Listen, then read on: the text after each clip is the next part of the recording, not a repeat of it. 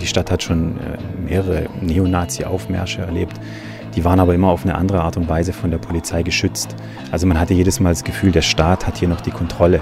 Gestern war das eben nicht so. Man hatte eben den Eindruck, da verliert die Staatsmacht so ein bisschen die Kontrolle über das, was passiert. Und die Rechten erobern sich ein Stück weit auch den öffentlichen Raum.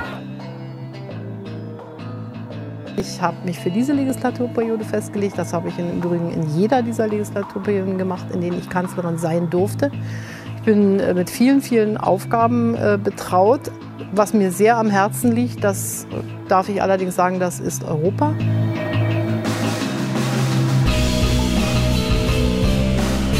Und damit herzlich willkommen zur 58. Episode des jungen politischen Podcasts zusammen mit Roman. Einen wunderschönen guten Tag und mit Simon. Hallöchen. Diese Woche ist ja tatsächlich sehr viel passiert, aber das alles ist überschattet worden von einer Stadt und den Geschehnissen da, dort, und zwar von Chemnitz. Dort gab es ja wirklich sehr unschöne Situationen, Proteste und Krawalle von Rechtsextremen und Neonazis, und das gab wirklich sehr viel beängstigtes Echo in der deutschen Medienlandschaft, in der deutschen Bevölkerung und auch in der ausländischen Presse. Deswegen sprechen wir da auf jeden Fall drüber und das auch als erstes Thema. Wir haben uns aber auch noch natürlich wie jede Folge ein wunderbares zweites Thema ausgesucht. Und zwar hat Simon ein paar Schnipsel aus dem Sommerinterview mit Merkel vorbereitet. Ja, das ist richtig. Man muss ehrlich sagen, wie man es von Angela Merkel gewöhnt ist. Das Interview an sich ist jetzt nicht gerade relativ spannend, aber es ist eben immerhin die Bundeskanzlerin, die hier zu ein paar Fragen interviewt wird. Und Roman und ich haben uns gesagt, wir nehmen uns mal so 3-4 Stellen, suche ich da mal raus. Und die schauen wir uns dann an und sprechen dann halt daran angehangen sozusagen über die Themen. Und vielleicht hat Angela Merkel hier und da mal ein kleines Positionchen und ein eigenes kleines Stellungnämchen mal hervorscheinen lassen. Und das können wir dann vielleicht auch thematisieren. Aber du hast ja recht, diese Woche ging es hauptsächlich um Chemnitz und um die Geschehnisse dort. Und da hast du uns ja den Beitrag für vorbereitet. Ja, und wenn man da Kubicki glaubt, dem FDP-Politiker, dann hat das natürlich auch was mit Merkel zu tun, mit ihrem Wir schaffen das, hat er öffentlich so gesagt. Bevor wir jetzt aber so ins Detail gehen, wollen wir erstmal alle auf ein Level kommen. Und ich habe einen kleinen Beitrag dazu vorbereitet, der euch in die Thematik einführt. Rassismus, Gewalt, Chaos, Krawalle, Polizeiversagen. Das alles ereignete sich in Chemnitz, der drittgrößten Stadt Sachsens. Ein Mob aus zahlreichen Neonazis und Rechtsextremen marschierte durch die Stadt, zeigte den Hitlergruß und rief Parolen wie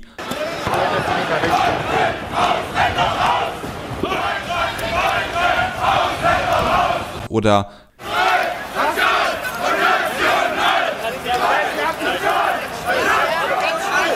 sie jagten Menschen durch die Stadt, bepöbelten Journalisten, verletzten Polizisten und schmissen Böller und Glasflaschen in Richtung von Gegendemonstranten. Ein Grund für das totale Eskalieren der Proteste war die Unterbesetzung der sächsischen Polizei vor Ort. Dies hat nun auch der Städte- und Gemeindebund kritisiert. CDU-Ministerpräsident Kretschmer sieht das jedoch anders und ist der Auffassung, die Polizei hätte einen, Zitat, super Job gemacht. Anlass für die anfänglichen Demonstrationen war der Tod eines 35-jährigen Mannes. Bei den Tatverdächtigen handelt es sich um 2 Anfang 20-jährige Männer mit einem syrischen bzw. einem irakischen Pass. Die Reaktion der internationalen Presse fiel geschockt und verurteilend aus.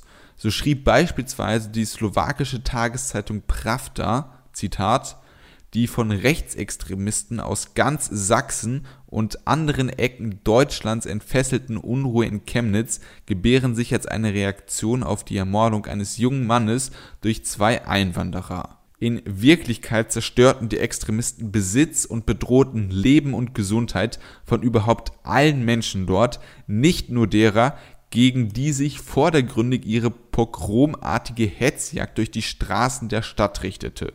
die traurige Ironie, dass der in Chemnitz ermordete Mann einen kubanischen Vater hatte und somit unter anderen Umständen gar nicht zu den Lieblingen der extremen Rechten gezählt hätte, ist für alte und neue Nazis nicht interessant. Oberflächliche Schlagzeilen über einen ermordeten Deutschen lassen dann das Fragen nach den näheren Umständen überflüssig erscheinen. Zitat Ende. Um ein Zeichen gegen rechts zu setzen, planen mehrere Musiker um Kraftklub, Casper, Materia und die Toten Hosen ein kostenloses Konzert in Chemnitz.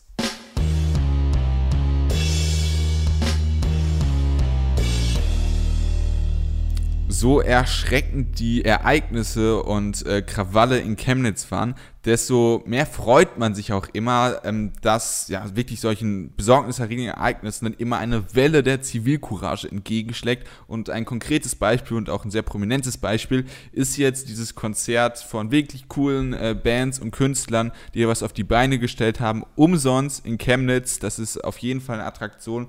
Und, am Montag, glaube ich, ne? Ja, und Montag, das ist auch nochmal natürlich ein wichtiges Zeichen, dass sie am Montag ein Konzert machen, wo sonst immer Pegida und die ganzen Leute aufmarschieren, sondern sie sagen, nein, Montag, was ihr da probiert mit den Montagsdemonstrationen und diesen Tag zu vereinnahmen, das ist komplett falsch, ihr missbraucht dieses Motto, diesen Tag, deswegen ist es wirklich eine gute Sache und auf jeden Fall auch unterstützenswert.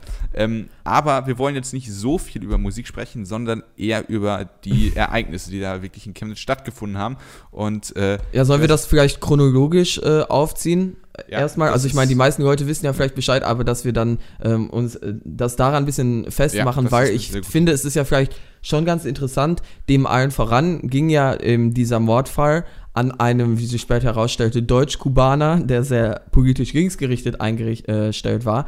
Also ob die Leute, die da gerade auf dem Trauermarsch durch Chemnitz für ihn unterwegs sind, ihn auch in der Form repräsentieren, in der er sich das gewünscht hätte, ist nochmal eine andere Sache. Da muss ich jetzt aber reingrätschen. Wirklich, ich will das alles nicht verharmlosen, also in gar keinster Weise. Aber jetzt zu diesem Punkt, das ist, das Opfer war politisch eher linksgerichtet und hatte halt genau einen kubanischen Vater. Aber trotzdem hat ja auch jeder Mensch mit jeder Gesinnungsrichtung trotzdem das Recht, um diesen Menschen zu trauern und auch öffentlich. Aber es geht ja nicht darum, also dass natürlich die Leute trauern, sondern es geht um die Art und aber es geht ja auch um die Art und Weise, wie getrauert wird. Ja, und zwar mit Rufen, die eben Ausländer 100% recht, aber ja, aber dann habe ich ja recht. Also ich glaube nicht, dass er sich diese Art von Trauer gewünscht hätte einfach. Das ist ja nur, was ich gesagt habe. Ja, stimmt, weil er da im Zweifel auch selber betroffen ist. Ja, das kommt noch dazu.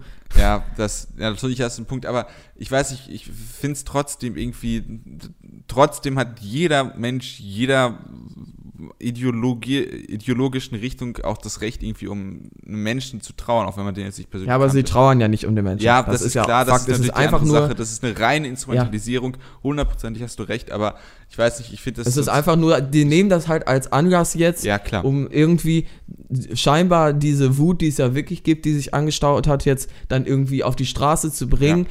Und natürlich, ich glaube jetzt, das muss man ja immer sagen, natürlich ist nicht jeder dieser einzelnen Menschen, die da waren, gleich irgendwie Neonazi in irgendeiner gewissen Art und Form, aber es haben sich dort halt auch sehr viele Neonazis versammelt, das ist auch keine Frage, die man debattieren muss, sondern das ist ein Fakt. Dort wurden an vielen Stellen Hitlergrüße gezeigt, die typischen Sprüche und Rufe, die man von normalerweise NPD-Demonstrationen kennt, wurden da gerufen.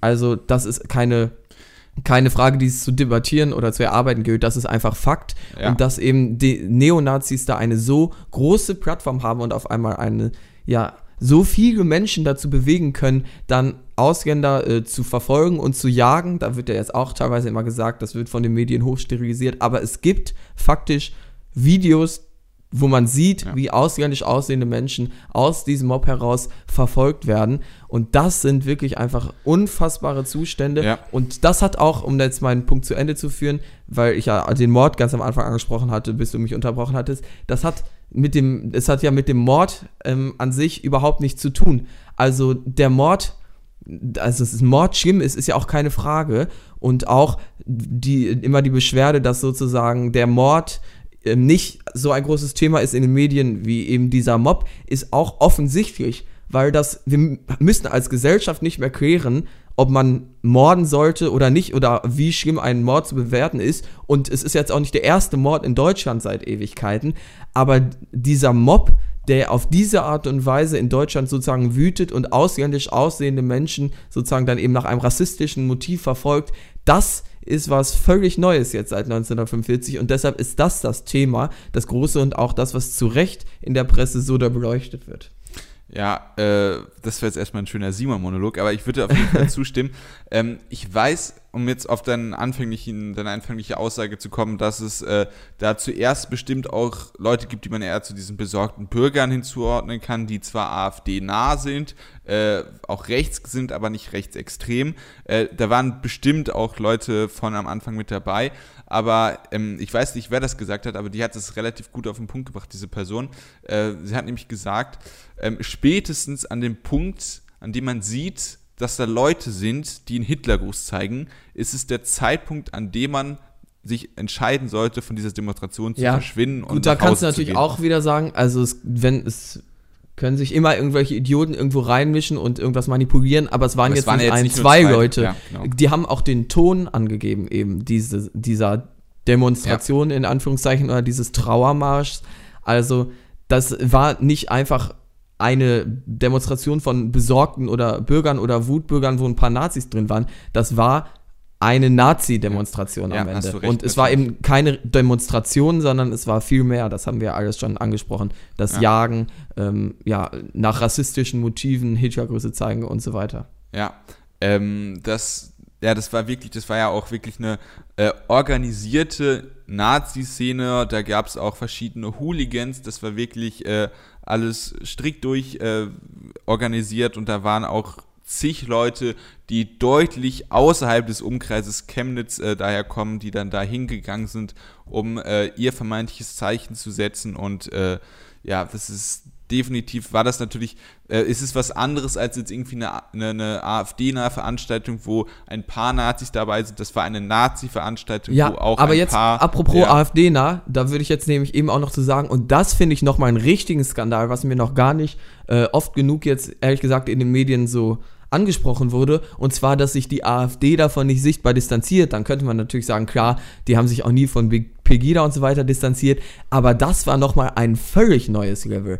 Also, dass die AfD und auch Politiker der AfD, wie der Frohnmaier zum Beispiel, der ja auch im Bundestag sitzt, dass sogar jetzt natürlich nicht direkt, aber verklausuliert befürworten oder zumindest rechtfertigen, statt das zu verurteilen, ist ein großer Skandal, weil die AfD sagt ja von sich selbst, wir sind nicht rechtsextrem, aber hier wurden offensichtlich rechtsextreme Slogans gerufen und ich kann es nicht oft genug erwähnen, es wurden Menschen anderer Hautfarbe anderen Aussehens verfolgt und das ist ein sowas von neues Level und eine demokratische Partei muss sich davon distanzieren, das geht gar nicht anders und dass sie das nicht tut, ist ein Riesenskandal.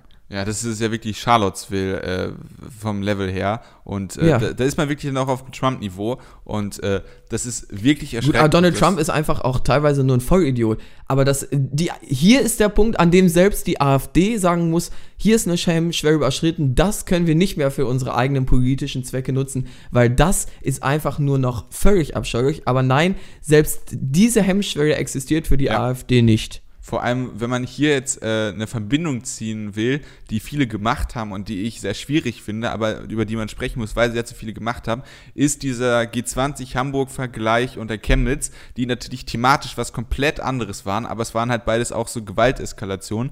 Und bei Hamburg hat man gesehen, dass da linksgerichtete Parteien, die auch mit antifaschistischen Organisationen zusammenarbeiten, dass die das auch alle klar abgelehnt haben und das kritisiert haben. Die haben natürlich auch die Polizei kritisiert, was da auch berechtigt war, aber halt auch die Gewalttäter. Ja. Während die AfD hier jetzt offenkundig das probiert irgendwie zu rechtfertigen und nicht klar zu sagen, dass es falsch ist, dass es mit Demokratie und Demonstration und Meinungsäußerung nichts zu tun hat, wenn ihr gewalttätig, speziell gegen irgendwelche Gruppen gehetzt und diese Gruppen gejagt werden und vor allem auch, wenn Journalisten auf diese übelste Art und Weise eingeschüchtert, angegriffen werden, das ist ein Demokratieverständnis und eine Anbündelung von Gewalt, die wirklich beispiellos ist und richtig gefährlich. Ja, um jetzt einmal nochmal, ich finde, auch trotz allem natürlich, finde ich, sollte man sachlich und rational bleiben und deshalb, ich finde, das Wort gewalttätig verzerrt es vielleicht ein bisschen, weil es war jetzt nicht so, dass hier massenhaft Leute an anderen Aussehens verprügelt wurden, sondern sie wurden halt gejagt. Ich finde, das Wort trifft es viel besser. Also sie wurden eingeschüchtert, für eine kurze Zeit verfolgt, diese Ausschläge. Es gab keine, es waren jetzt nicht auffällig extrem viele Prügeleien Gewalt oder so. Muss nicht notwendigerweise körperlich sein. Ja, kann auch seelisch sein, aber das ist ja jetzt nicht, was du gemeint hast. Ja, aber es kann auch traumatisch sein. Ich meine, wenn du von so einem Mob durch eine Stadt gejagt wirst, die Ausländer raus und vielleicht sogar noch schlimmere Parolen brüllen und du daraus... Gut, jede Nazi-Demo ist seelische Gewalt dann. Ja, das ist ja... Nee, klar. Wenn irgendwelche Vollidioten einen Hitlergruß machen, dann möchten sie provozieren. Aber wenn Leute gejagt werden, einzelne Personen, die gejagt werden und dadurch traumatische Probleme mitbekommen könnten, und das ist dann wirklich Gewalt gegen die Person und dementsprechend weiß ich nicht, ob man das da irgendwie jetzt noch so... weiß ich nicht. Also ich finde einfach nur, weil man... ist dann halt auch scheiße, in das andere Narrativ zu verfallen. Und ich finde das natürlich abscheulich, was da passiert ist, aber man sollte trotzdem halt dann sozusagen... Anderer Punkt, zum Punkt Gewalt. Es wurden Flaschen, Steine auf Polizisten, auf Gegendemonstranten geworfen. Wenn das jetzt keine körperliche Gewalt ist, dann...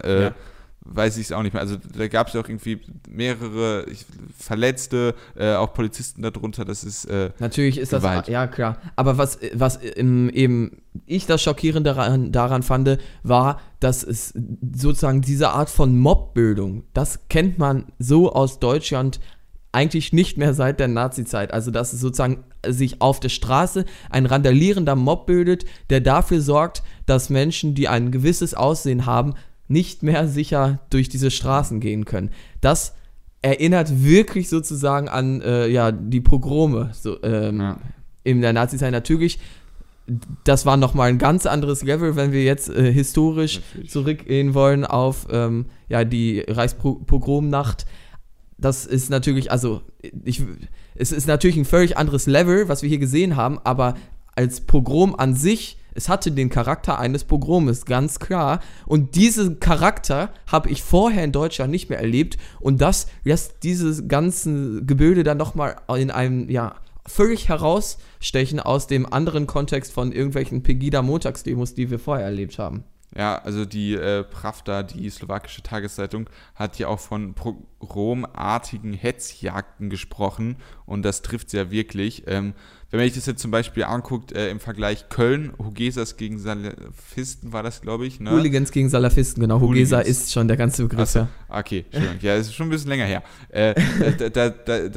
Die waren auch gewalttätig, aber das hat sich gegen die Polizei, gegen Polizeiautos, auch gegen Gegendemonstranten, aber dass wirklich da irgendwie so, Leute, die in ihr Feindbild passen, wirklich gejagt worden sind und dann halt wirklich, wo das Wort pogromartig auch wirklich passt, das gab es in Köln beispielsweise nicht und das ist jetzt in Chemnitz was Neues und das ist wirklich besorgniserregend.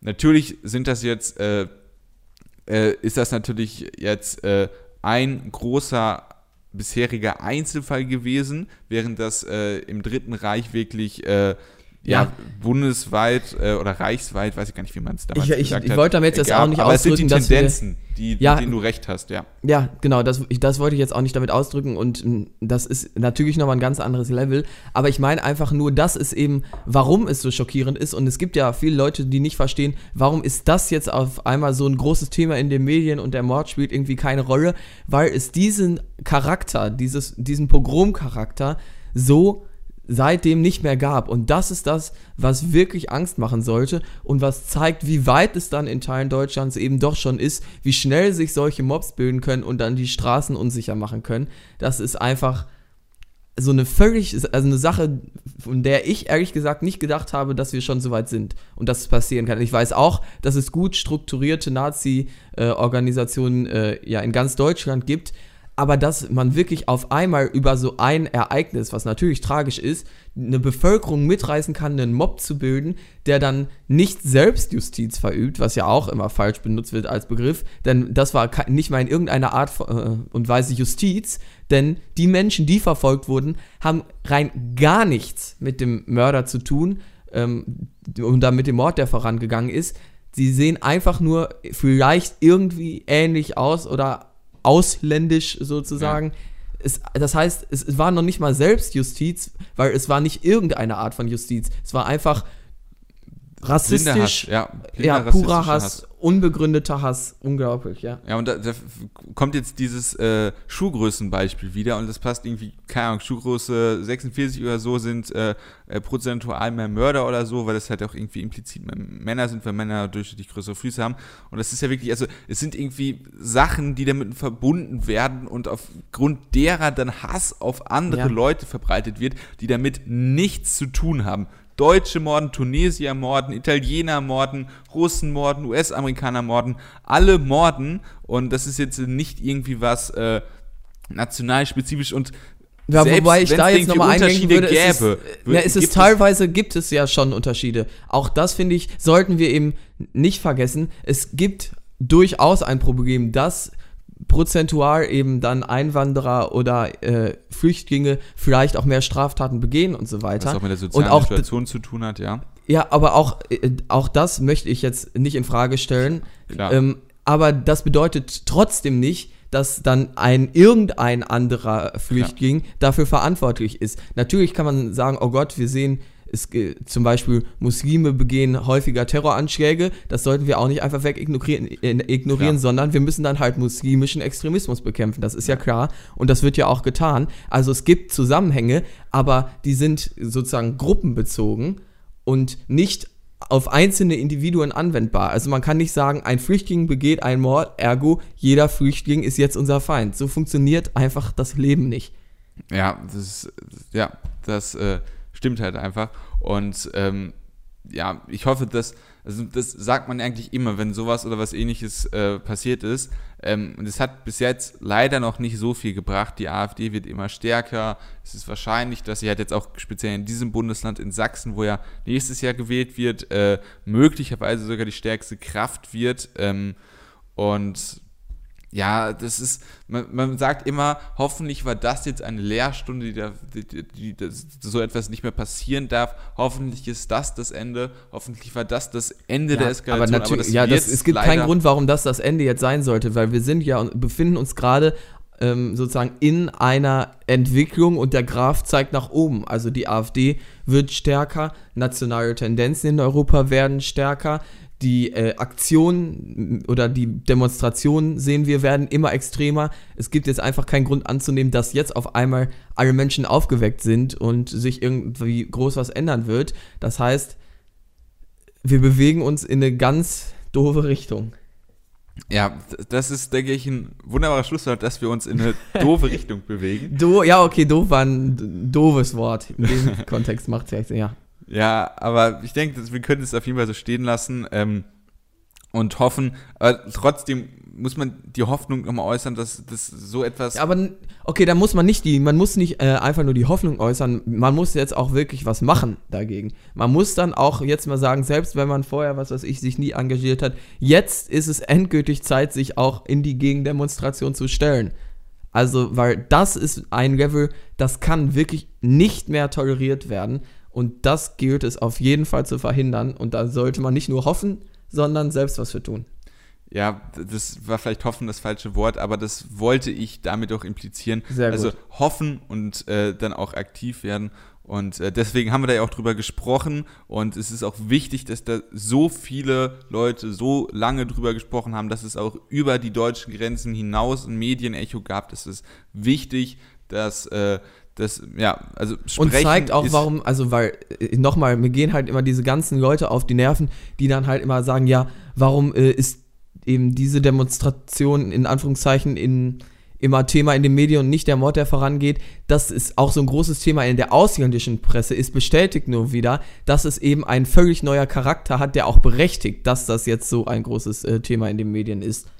Ja, und das ausländische Echo sollte dann uns eben auch zu denken geben. Und ist jeder Mord automatisch in den Nachrichten? Also, natürlich nicht. Ja, das ist, ja. Das ist absoluter Quatsch. Man kann natürlich vielleicht sagen, weil es jetzt ein Afghane und ein Iraner waren, glaube ich, ist das nicht politisch relevant, weil das eben eventuell Flüchtlinge sind. Und dann kann ich mir vorstellen, dass das auch in den Medien gewesen wäre, aber das kann man nicht auf ein Level setzen mit der Berichterstattung über pogromartige Zustände, die dann anschließend in Chemnitz folgen. Ja, aber noch ein Wort dazu. Also, das ist, also wenn man da wirklich irgendwie so heimtückisch und so, dass... Das ist, oder auch Richtung Vergewaltigung, natürlich muss darüber berichtet werden, aber so wie ich das mitbekommen habe, deswegen jetzt Disclaimer, war das ja eine Aktion oder ein Mord, der aus einer Auseinandersetzung resultiert ist, also eher Richtung Totschlag, überspitzte Diskussion, das kann ich natürlich nicht beurteilen, aber das ist so, wie ich das jetzt mitbekommen habe und wie es bis jetzt kommuniziert worden ist. Und das wäre dann nochmal wieder was anderes, weil das halt einfach auch was mit der menschlichen Psyche zu tun hat, dass man da vielleicht irgendwann total überreagiert und was total Dummes macht. Und am Ende spielt es auch einfach keine Rolle, weil was danach passiert ist der große Skandal, der eben in der Art und Weise auch in den Medien als ein solcher behandelt werden muss und auch so ausgedehnt. Ja, genau. So, und damit können wir dann jetzt zu Merkel kommen, und zwar spezieller zum Sommerinterview, das in der ARD ausgestrahlt worden ist und geführt worden ist von Tina Hassel. Simon und ich haben uns das Interview angeguckt, haben das ein paar Notizen dazu gemacht, und daraus resultieren dann die aus einem nicht spannenden Interview die interessantesten Stellen rausgeholt. Ja, so muss man es leider sagen. Und die gucken wir uns jetzt erstmal an.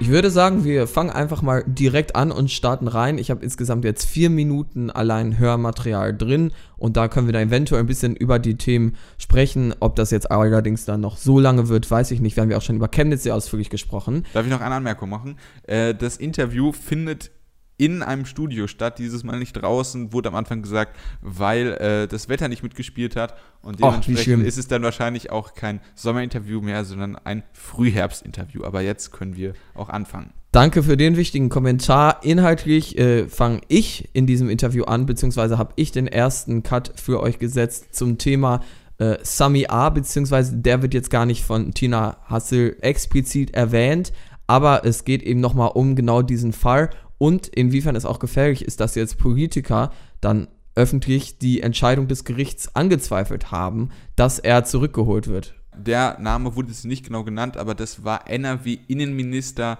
Kraul oder Kreul, ich weiß nicht, wie er heißt. Das war nicht nur er, das waren auf Twitter genug allein aus der AfD, jeder Politiker. Ja, aber das ist ein CDU-NRW-Innenminister, der das gesagt hat, dass man auf das Rechtsempfinden der Bevölkerung achten müsste. Und wenn das ein CDU-Innenminister sagt, ich kann das nur noch mal häufig genug betonen, dann ist das auf jeden Fall mindestens ein kleines Skandälchen, wenn nicht sogar mehr. Ich meine, die höchste Richterin in NRW hat sich ja auch eingeschaltet und das kritisiert. Dementsprechend ist es auf jeden Fall erwähnenswert, und der Name wurde jetzt auch nicht bei der Frage genannt, aber von mir aus können wir jetzt anfangen. Machen Sie sich Sorgen, dass hier etwas ins Rutschen kommt, wenn Politiker häufiger jetzt im Grunde Gerichtsentscheide in Frage stellen, weil sie angeblich nicht dem Rechtsempfinden von Bürgern entsprechen? Wenn Abschiebungen angeordnet werden, während die Verfahren noch laufen, kommt da was ins Rutschen, und was sagen Sie dazu? Also aus meiner Sicht darf nichts ins Rutschen kommen, und ich habe zu jedem der einzelnen Fälle Stellung genommen. Wir haben Gerichtsentscheidungen zu respektieren. Und da, wo Fehler gemacht wurden und wo Dinge nicht eingehalten wurden, die Gerichte haben sich ja auch stark artikuliert, da müssen wir gucken, dass wir das, was die Gerichte verlangen, umsetzen. Wir müssen uns in unserer Sprache sehr daran halten, dass wir die Institutionen auch jede in ihrer Unabhängigkeit achten. Denn Demokratie ist mehr, als dass nur irgendwie jemand eine Mehrheit bekommt, sondern Demokratie ist Minderheitenschutz. Ja, bla bla bla, das ist halt einfach jetzt genau das, was an Meinung zu erwarten war. Natürlich sagt jetzt die Kanzlerin, nicht, nee, wir müssen die demokratischen Institutionen nicht mehr achten, ab geht die Post, ihr dürft abschieben, wen ihr wollt und Gerichtsentscheidungen einfach mal anzweifeln und missachten, wie ihr wollt. Also, aber wir haben jetzt, ich habe mir gedacht, wir haben halt in diesem Podcast tatsächlich, weil es auch, glaube ich, in unserer Sommerpause passiert ist, gar nicht noch so explizit über Sami A. bis jetzt gesprochen, deshalb können wir da vielleicht noch ein, zwei Sätze zu verlieren. Roman. Ja. Also als erstes, was ich sagen wollte, diese Frage ist derartig schlecht gestellt, weil ja, man hätte genau diese Antwort erwarten können. Also wirklich genau ja, diese Antwort. Und selbst das ist unabhängig so davon, sie war auch einfach, warum sagt sie das irgendwelche Personen und benutzt dann ein konkretes Zitat, wie du es am Anfang sagst? Warum sagt sie nicht einfach, der hat das gesagt? Also sie stellt die Frage richtig merkwürdig. Ja. Keine Ahnung, also als ob sie irgendwie sich nicht richtig vorbereitet hätte einfach und so die ganze Zeit, ja, sagen dann Personen das. Also ja, oder als ob sie sich nicht traut, weil es die Bundeskanzlerin ist. Also das ist ja Quatsch, das glaube ich nicht. Sie hat also, aber ich weiß nicht, das ist doch wirklich eine schwache, das ist wirklich eine schwache Frage gewesen. Da muss sie mehr Pfeffer reinbringen, wie man das bei Walde zum Beispiel gesehen hat. Kann sie sich mal was abgucken. Aber auf jeden Fall Sami A. Natürlich, also Sami A. vielleicht nochmal ganz kurz einläuternd. Sami A. ist ein Terrorist, ehemaliger Leibwache von Osama Bin Laden, also richtiges Super-Arschloch. Und der war in Deutschland, sollte abgeschoben werden.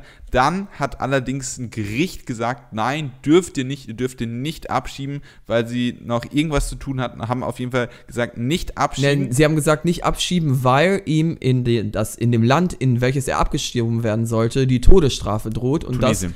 Genau, Tunesien. Und das können wir als demokratischer Staat nicht verantworten. Ja. So habe ich es verstanden. Dann hat ein CDU-Innenminister und ein FDP-Integrationsminister trotzdem abgeschoben. Der Mann ist abgeschoben worden. Und dann gab es ein weiteres Gerichtsurteil, das gesagt hat, yo, ihr müsst den Mann zurückbringen auf Steuerkosten. Das ist nicht passiert, weil Tunesien das als erstes als Land nicht wollte und Sami A, dem, glaube ich, auch hätte zustimmen müssen, was er meines Kenntnisstandes auch nicht wollte. Das müsst ihr aber nur als Halbwissen behandeln. Auf jeden Fall dieser Gerichtsskandal, dass man da ein Gerichtsurteil missachtet hat, das war dieses Thema. Und da sind halt auch diese Zitate zum Gerechtigkeitsempfinden der Bürger gefallen. Und meine Meinung dazu ist, wir haben einen Rechtsstaat, wenn irgendwelche Minister wenn sie das bewusst missachten, dann müssen sie zurücktreten und wenn da missachtet worden ist, dann müssen da andersweitig Konsequenzen oder Aufarbeitung geschehen und das ist ein glatter Skandal.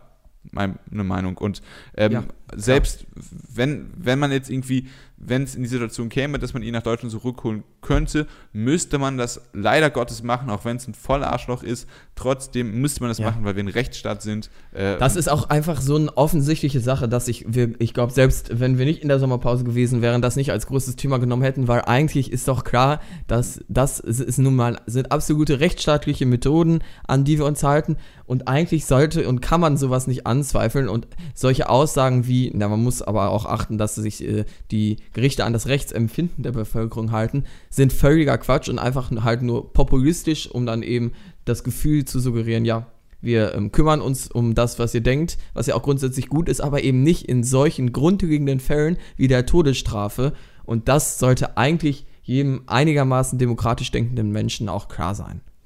Ja. Als nächstes kommen wir dann zum Thema Wehrpflicht oder auch Dienstpflicht. Das war tatsächlich ja schon Thema bei uns und wir hören uns mal an, was die Kanzlerin dazu zu, in Anführungszeichen, sagen hat.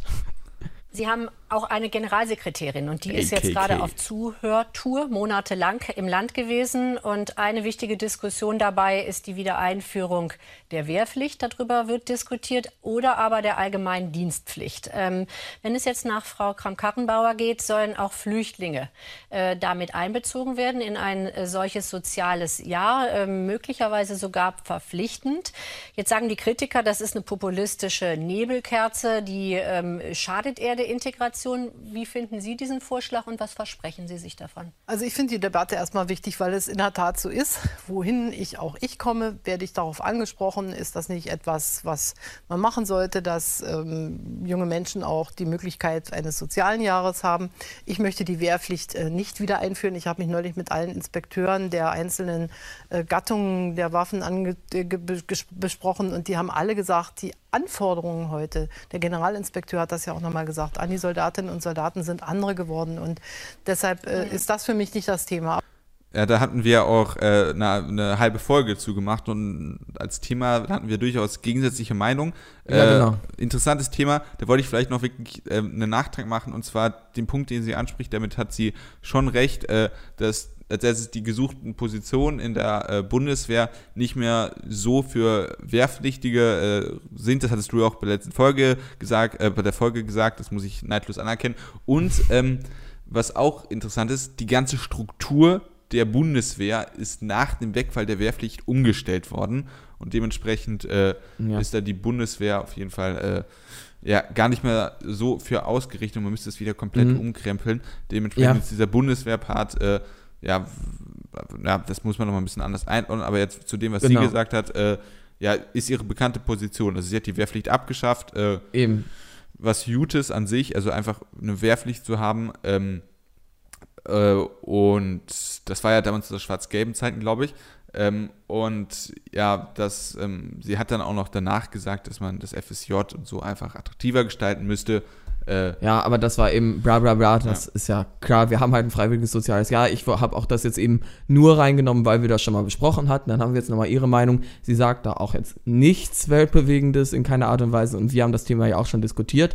Deshalb würde ich sagen, kommen wir jetzt zu einem anderen Thema und zwar zu dem sogenannten Spurwechsel, wie das jetzt genannt wurde. Und zwar, dass man ja teilweise überlegt, es gibt ja durchaus Asylbewerber, die jetzt nach dem aktuellen Recht abgeschoben werden sollten wieder, die sich aber inzwischen schon so gut integriert haben, dass sie eventuell auch unserer Wirtschaft helfen könnten. Also, dass man dann sagen könnte eventuell, und das unterstützen durchaus einige wirtschaftliche und auch kirchliche Institutionen, sie sind zwar haben nicht mehr politisch verfolgt oder warum auch immer sie Asyl bekommen könnten, aber sie sind trotzdem eine Hilfe für Deutschland, also sind sie ab jetzt keine Asylbewerber mehr, sondern vielleicht Migranten oder Fachkräfte und was Angela Merkel dazu sagt, das haben wir jetzt. Kommen wir noch mal zu der Debatte, weil sich heute auch aus der Union ja neue Stimmen gemeldet haben, aus der CDU konkret, die sagen Spurwechsel doch ermöglichen. Also abgelehnte auch wieder ganz strange, die Frage formuliert. Asylbewerber, die hier aber schon gut integriert sind, doch die Möglichkeit zu lassen, wenn sie eine Ausbildung machen, auch hier zu bleiben. Was stört Sie so daran? Denn die Kirchen haben sich positioniert, auch die Unternehmen, die in so eine Ausbildung investieren, sagen, es ist doch verrückt. Warum ist das so problematisch? Ich finde den Begriff nicht gut, weil er den Eindruck erweckt, dass man als Asylbewerber oder Flüchtling aus einem Bürgerkriegsgebiet kommt und dann einfach die Spur wechselt und geht auf Fachkräftemangel. Das erzeugt ein falsches Bild. So, als erstes, was ich sagen wollte, also am Anfang wirklich wieder Tina Hassel, ja, Leute aus der CDU haben gesagt, das, der hätte es auch sagen können, ja, der Horst aus dem CDU-Landesverband Elsass-Lothringen hat was gesagt, aber die wird einfach nicht konkret. Ne? Das ist das ist wirklich kritisch. Schlimm. Ich verstehe es auch nicht, ehrlich gesagt. Ja. Die ist ja eigentlich absolut professionell, aber die Fragen, wie sie die formuliert, das ist echt komisch. Ja. Was sagst du inhaltlich zum Thema Spurwechsel? Was ist da deine Meinung? Also, das muss man sich natürlich mit auseinandersetzen, das so grundsätzlich jetzt als neues Prinzip hier in Deutschland anzuerkennen, sehe ich durchaus auch kritisch, weil wir haben immer noch eine Flüchtlingskrise und wir haben genug Flüchtlinge, die aktuell, denen wir politischen Schutz gewähren müssen. Und wenn jemand keinen Anspruch darauf hat, finde ich, dann sollten wir ihn auch abschieben, weil wir können nun mal nicht alle aufnehmen. Aber tatsächlich kann man ja sagen, wenn Leute einfach dann eben nicht als Asylbewerber, sondern als Migranten nach Deutschland kommen und wir sie dementsprechend einsetzen können, warum nicht? Das ist ja genau das, worüber immer gesprochen wird, Fachkräftemangel, das kann so behoben werden. Aber jetzt als neues Credo zu sagen, gut, ihr seid dann einfach keine Asylbewerber mehr und ihr könnt jetzt einfach dann auf andere Arten und Weisen hier bleiben, obwohl wir euch keinen politischen Schutz mehr gewähren müssen, Das sorgt dafür, dass wir nur noch mehr Flüchtlinge am Ende hier oder neue Menschen integrieren müssen. Und wir haben aktuell schon genug Schwierigkeiten als eines der Länder in Europa, das ja überdurchschnittlich viele Flüchtlinge aufnimmt. Ja, bin ich auch deiner Meinung, also man sollte Asyl, was sozusagen, da gab es ein sehr schönes Interview vom im Deutschlandfunk Tag, im Deutschlandfunk der Tag mit dem Chef von Trigema, das ist diese Marke, die mit dem Affen immer Werbung macht, mit diesem Tagesschau-Affen. Kennst du die Firma? Das ist ein Kleidungshersteller. Ja. Ich bin gespannt auf die Pointe der Geschichte. Nee, es war keine Pointe. Der hat auf jeden Fall gesagt, dass er es so sieht, dass Asyl, also Barmherzigkeit, dass man aufgrund von politischer Verfolgung Menschen aufnimmt und ein Einwanderungsgesetz, das den Fachkräftemangel behebt, dass das zwei unterschiedliche Sachen sind und auch bleiben müssen. Da bin ich auch seiner Meinung. Was ich mir jetzt aber vorstellen könnte, ist, dass es halt aufgrund der besonderen Situation, dass es halt wirklich diese sehr große Flüchtlingsbewegung gab, dass man da diese Stichtagslösung, die wurde ja auch gesagt, dass man da irgendwie sagt, ja, bis zu dem Tag, da sagen wir, dass man sozusagen die Menschen, die erstmal da sind, dass man da vielleicht so spurwechselmäßig was guckt, aber grundsätzlich bin ich dabei, da sollte man das nicht machen. Jetzt noch ein Punkt, was Merkel danach gesagt hat und was ich eigentlich auch ganz interessant fand, ist, dass es einmal die sogenannte 3+2-Regel schon gibt. Vielleicht nochmal kurz erwähnt, also 3+2 heißt 3 Jahre Ausbildung und 2 Jahre danach gearbeitet. Dann hat man quasi schon die Aufenthaltsgenehmigung und die Arbeitsgenehmigung in Deutschland. Das heißt, wenn man sozusagen als Flüchtling oder als Migrant so lange dann hier schon berufstätig ist, dann hat man die Genehmigung. Und was ich inhaltlich und aber auch von Merkels Diskussionsart sehr interessant fand, war ihr Kommentar zum Fachkräftezuwanderungsgesetz, denn die Große Koalition plant jetzt was, also so ähnlich wie ein Einwanderungsgesetz, das halt dieses Blue-Card-System, also dass man sozusagen Leute, die für unsere Wirtschaft gut sind, dass man diese Migranten nach Deutschland holt, dass die das jetzt machen, dass die CDU das mitträgt, das ist was, wo sich die CDU lange gegen gesperrt hat. Das finde ich ist eine gute Sache. Dieses Einwanderungsgesetz, das fordern ja auch FDP und Grüne beispielsweise. Das ist gut, dass sowas umgesetzt wird. Vor allem, wenn man sich ins Gewissen ruft, dass die Union ja teilweise mit Slogans wie Kinder statt Inder Wahlwerbung gemacht hat, um halt zu sagen, dass wir keine ausländischen Fachkräfte brauchen, sondern halt am besten einfach mehr Kinder bekommen und die dann wieder im Arbeitsmarkt aktiv sind. Dementsprechend Fachkräftezuwanderungsgesetz, guter inhaltlicher Punkt. Das ist auch deine Meinung? Ja, das waren glorreiche, knappe 3 Minuten Roman-Monolog. Herzlichen Glückwunsch. Ja, aber es muss einfach mal sein. Also das jeder Nebensatz, den du gesagt hast, der war genauso inhaltlich relevant. Fand ich gut. Ja, danke. Ja, okay. Sollen wir jetzt auf jeden Fall zum letzten Schnipsel kommen? Ja, bitte. Dann hören wir etwas weniger Roman und etwas mehr Merkel. Ja, kann ja vielleicht auch nicht schaden.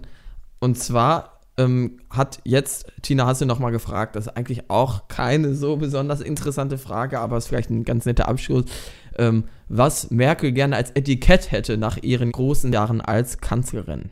Es ist ja ein offenes Geheimnis, dass dies wohl ihre letzte Legislaturperiode sein wird. Sie wollen sich ja nicht äußern zu irgendwelchen Übergaben, das tue ich auch nicht. Aber jeder Kanzler der Nachkriegszeit hat bis jetzt ein Etikett gehabt, wofür er stand. Was soll später das Vermächtnis Ihrer Kanzlerschaft sein?